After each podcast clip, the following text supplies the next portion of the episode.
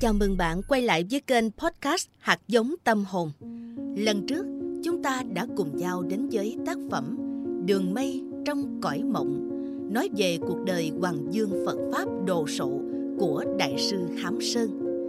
Lần này, chúng ta sẽ cùng nhau đến với Hòa Thượng Hư Vân, cũng là một vị thánh tăng vô cùng có công Hoàng Dương Phật Pháp trên đất Trung Hoa trong tác phẩm Đường mây trên đất Hoa. Hòa thượng Hư Vân ra đời vào lúc các nước đế quốc đang sâu xé Trung Hoa 1840 và Ngài qua đời vào năm 1959 sau khi nước Cộng hòa Nhân dân Trung Hoa ra đời vào năm 1949. Bất chấp mọi khó khăn trở ngại, tình hình chính trị xáo trộn, Ngài vẫn ung dung hoàng pháp xây dựng lại những tu viện chùa chiền đổ nát vì chiến cuộc, chấn hưng Phật giáo, đào tạo tăng tài, xây dựng lại căn nhà Pháp cho bền vững. Ngài đã xây cất hàng chục cảnh chùa, trùng tu hàng trăm tháp tổ, dạy dỗ hàng ngàn tăng chúng và truyền giới cho hàng trăm ngàn người.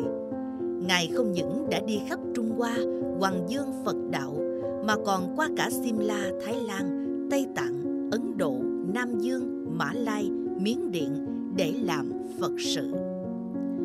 Trong suốt cuộc đời hành đạo, Ngài luôn luôn khiêm tốn nhẫn nhục, chịu đựng mọi sự bất hạnh mà không một lời than gian. Ngay cả khi bị hành hạ tra tấn chết đi sống lại, Ngài vẫn chỉ một lòng niệm Phật. Cuộc đời tu học của Ngài là cả một công phu với những cố gắng phi thường. Tuy thăm viếng học hỏi rất nhiều bậc thiện tri thức, nhưng Ngài đã chứng đắc hoàn toàn nhờ vào những nỗ lực cá nhân. Sau đây mời quý vị và các bạn chúng ta cùng nghe một đoạn trích tác phẩm Đường mây trên đất hoa. Chương 3 Năm quan tự thứ 11 Ta rời chùa Hương Sơn, Đi vào đất Thiểm Tây, Ghé Hàm Dương xem cây cổ thụ cam đường của Triệu Bá, Thăm đất Trường An, Nơi trường thành hùng vĩ, Vẫn còn nhiều di tích lịch sử Phía đông bắc thành có chùa Từ Ân Trong chùa có tháp Đại Nhãn Được cất cao 7 tầng Cùng bia đá đời nhà đường Và bia cảnh giáo nhà Đại Tần Trước cung phủ học là một rừng bia đá có hơn 700 loại khác biệt. Phía đông của thành còn có cầu Ba Kiều rộng khoảng 72 thước, cũng có lâu trạm nơi khách qua đường thường gặp mặt hẹn hò. Dừng lại ở cửa ải Dương Quang, ta đến chùa Hoa Nghiêm, lễ tháp Hòa Thượng Đỗ Thuận và tháp Quốc sư Thanh Lương. Sau đó ta qua chùa Hưng Quốc, lễ tháp Pháp sư Huyền Trang, rồi đến núi Trung Nam thăm chùa Bảo Tạng. Sau đó ta đến phía nam ngũ đại, gặp Đại Lão Hòa Thượng Giác Lãng, Tính Khai, Pháp Nhẫn, Thể An, Pháp Tánh, đang kết am tranh tọa thiền nơi đây. Chư vị giữ ta ở lại, ta bèn kết am tranh cùng chư tăng tham cứu tu hành, được lợi ích rất nhiều. Tháng 2 ta xuống núi, đến lễ chùa Hoàng Dụ tại núi Thúy Vi, rồi qua chùa Tịnh Nghiệp tại núi Hậu An, lễ tháp tuyên tổ của Luật Tông, đến chùa Thảo Đường, lễ đạo tràng của Pháp Sư Cưu Ma La Thập. Sau đó ta đến chùa Nhị Bản, lên đỉnh núi Hoa Trì, nơi có mạch nước phân thành bốn dòng, rồi qua đất Hán Trung, tới miếu Chư Cát tại Bao Thành, thăm đèn vạn năm của Trương Phi, cùng các danh lam thắng cảnh khác. Tiếp sau đó, ta vượt long động bối, qua ải kiếm môn, thăm chùa Bát Đồng và mộ phần Bàn thống. Ải kiếm môn là nơi chót núi bị cắt làm đôi, hai vách đá dựng thẳng như lưỡi kiếm. Sử ghi rằng có một vị tướng quân giữ ải, đánh tan đạo quân cả mười ngàn người. Ở trên núi còn có thành Khương Duy, tức là nơi đóng binh của Khương Bá Ước thuở xưa. Cầu treo lên núi rất khó đi, như đi lên trời xanh. Thật lời của người xưa không hề hư dối. Năm sau ta vào đất Tây Xuyên, đơn độc hành bộ, ba y một bát, chẳng chi lụy phiền, thanh thản an nhàn với cảnh non nước, thân tâm an nhiên tự tại. Tháng giêng năm quan tự thứ 14 Ta từ chùa Bảo Quang Khởi hành vào thành đô Lễ chùa Chiêu Giác Diện Văn Thù Chùa Thảo Đường Cung Thanh Dương Rồi tới chân núi Nga Mi Ta đi từ chùa Phục Hổ Động Cửu Lão Qua sơn đảnh của núi Nga Mi Để lễ hương Đêm đến ta thấy Phật quang, Muôn ngàn đóm lửa sáng rực như một dải ngân hà trên trời. Thắng cảnh như thế, thật không thể nào tả hết. Nơi chùa Bảo Quang, Ta vào thăm kiến hòa thượng ứng chân, Rồi trú tại chùa 10 ngày. Sau đó ta qua chùa Dạng Niên, Lấy điện Phật Tỳ Nô Giá Na. Xuống núi, ta đến Nhã Châu, Qua huyện Huỳnh Kinh, Vào Lô Định. Đây là biên giới của tỉnh Tây Xuyên. Tháng 5 ta băng qua sông Lô. Con sông này rộng những ba dặm Bắc ngang sông là cây cầu dây Lô Định. Người đi trên cầu này phải rất cẩn thận Vì cầu thường đông đưa lắc lư. Ta đi đến sắc Mộc Đa Tức Sương Đô Rồi tới Thạc Đốc. Nơi đây đất rộng người thưa Có đủ chủng tộc như người Hoa, Tây Tạng, Mông Cổ, vân vân. Ngôn ngữ khác có dài ba trăm. Tại Lý Đường có ngọn núi thần Công Cát, Là vùng đất thánh của Phật tử người Tây Tạng. Ba Đường là vùng núi cao hiểm trở, Sắc Mộc Đa có nhiều sông ngòi. Các chủng tộc phần lớn theo Lạc Ma giáo. Từ Lạp Lý đi về hướng Nam đến Giang Đạt Vượt qua vùng này, tức đến biên giới Tây Tạng. Ta vào đất Tây Tạng, băng ngang sông Điểu Tô Giang. Đến thủ đô Lạp Tác tức Lhasa Đây là trung tâm hành chánh và tôn giáo của toàn nước Tây Tạng. Phía Tây Bắc là ngọn núi Đạt Bố Lạp Có cung Đạt Bố Lạp Tức Potala Được xây cất rất trang nghiêm. Cung này là nơi Đạt Lai Lạt Ma thường ngồi thuyết pháp. Quanh Ngài có hơn 20.000 vị Lạc Ma bao quanh tu học. Dùng phụ cận có ba ngôi chùa lớn Như các nhĩ bàn, biệt bạn, sắc lạp Cũng có hàng ngàn vị Lạc Ma tu học Vì ngôn ngữ bất đồng Khi đến các chùa Tây Tạng ta chỉ dân hương cùng lễ Phật mà thôi. Sau đó ta đi về hướng Tây, qua Giang Tử, đến chùa Gia Thập Luân Bố, chùa Tashi Hunpo, kiến trúc đồ sộ, hùng chỉ, rộng cả mấy dặm. Đây là trung tâm hành chánh và tôn giáo thứ nhì của Tây Tạng, do vị Ban Thiền Lạc Ma lãnh đạo. Vị này cũng có 4-5 ngàn vị Lạc Ma thường xuyên dây quanh tu học từ Tây Xuyên qua đất Tây Tạng, ta đi mất một năm. Cứ mặt trời lên thì đi, mặt trời lặn thì dừng, leo núi băng sông, lắm khi cả mấy ngày mà chẳng gặp một bóng người. Chim thú khác lạ, phong tục danh xưng kỳ dị. Tăng sĩ miền này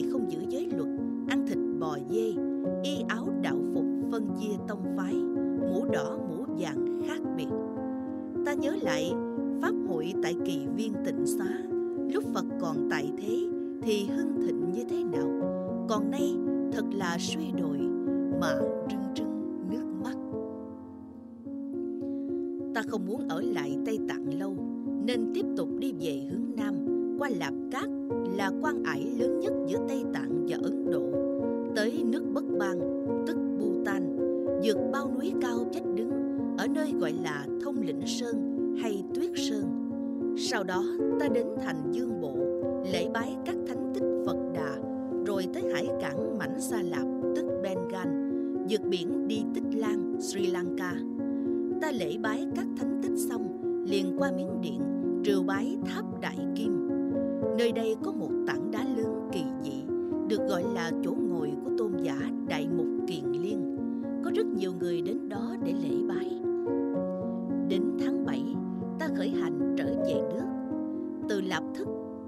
Qua ải Hán Long vào Vân Nam, vượt qua Miễn Ninh, Long Lăng, Triều Châu, Hạ Quan, ta đến Đại Lý, xem ngắm hồ Nhĩ Hải, nơi tiếng sóng gian xa cả vài dặm, thật là một nơi lạ kỳ.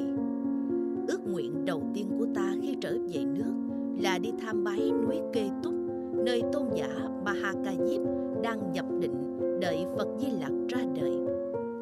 Ta băng qua hồ Nhĩ Hải, về phía đông bắc mà đi. đến hoáng sắc, ta ghép vào thăm miếu của an bang đại dương, rồi đi tới núi kê túc. Tương truyền lúc tôn giả ca diếp vào núi, có bảy vị vua đi theo hộ tống. Không đành lòng trở về, họ ở lại đây tu hành, thành thần hộ pháp. Người dân dựng miếu thờ, gọi là miếu đại dương. Ta đi thẳng lên chánh điện, bên trong có thờ tôn tượng tôn giả ca diếp tương truyền khi tôn giả a nan đến lễ bái, thì cánh cửa đá, gọi là cửa hoa thủ, tự nhiên mở ra. Bên trong là thánh cảnh trang nghiêm quyền diệu, có ngài maha ca diếp đang ngồi nhập định. Cửa đá này lớn tựa như cửa thành, cao dài trăm thước, rộng hơn trăm thước. Hai cánh cửa đều đóng, nhưng đường lằn giữa cánh cửa vẫn hiện rõ hôm ấy, du khách cùng người địa phương đến chiêm bái rất nhiều. Lúc ta đang dâng hương lễ bái, thì tự nhiên có ba tiếng đại hồng chung vang lên. Người địa phương đều vui mừng lễ bái theo và nói, hễ mỗi lần có bậc thánh nhân đến, thì đều nghe tiếng chuông trống, mỏ khánh vang lên. Chúng tôi đã từng nghe tiếng khánh mỏ, mà chưa từng nghe tiếng đại hồng chung. Này sư phụ đến đây lễ bái, chúng tôi lại nghe tiếng đại hồng là đạo hạnh của ngài phải cao lắm. Ta không dám nhận lời tán tụng ấy. Hôm sau ta lên đỉnh thiên trụ, nơi cao nhất của cả ngọn núi. Từ đỉnh núi xuống chân núi, cao khoảng 30 dặm. Trên đỉnh có một ngôi điện bằng đồng cùng một tháp lăng nghiêng. Theo tài liệu ghi chép thì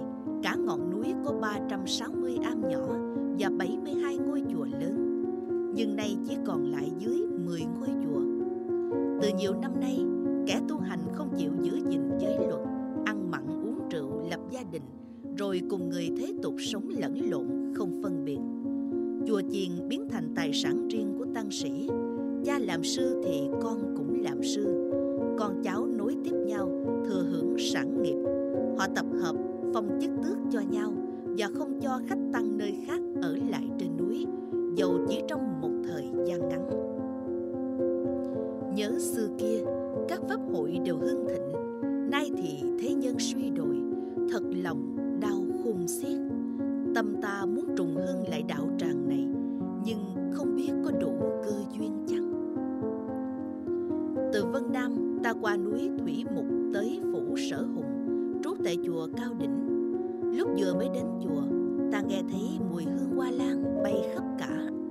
Vị tăng tri sự chúc mừng, thượng tọa đến, vị thần hoa lan phóng ra hương thơm.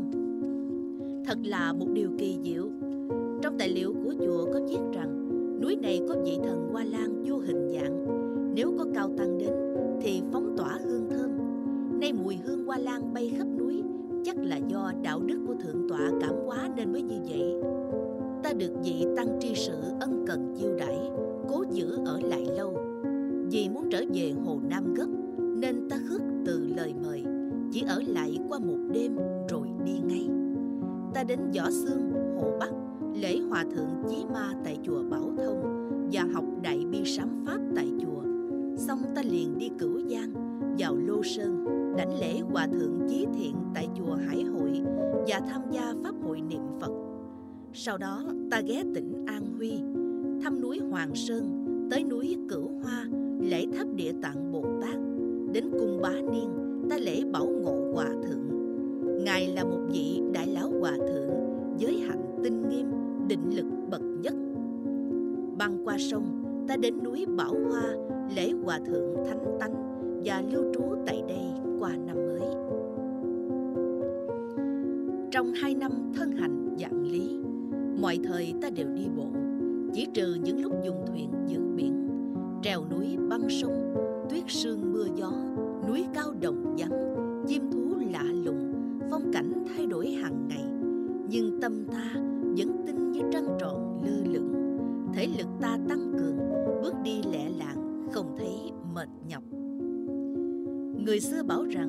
đọc xong 10.000 quyển sách phải đi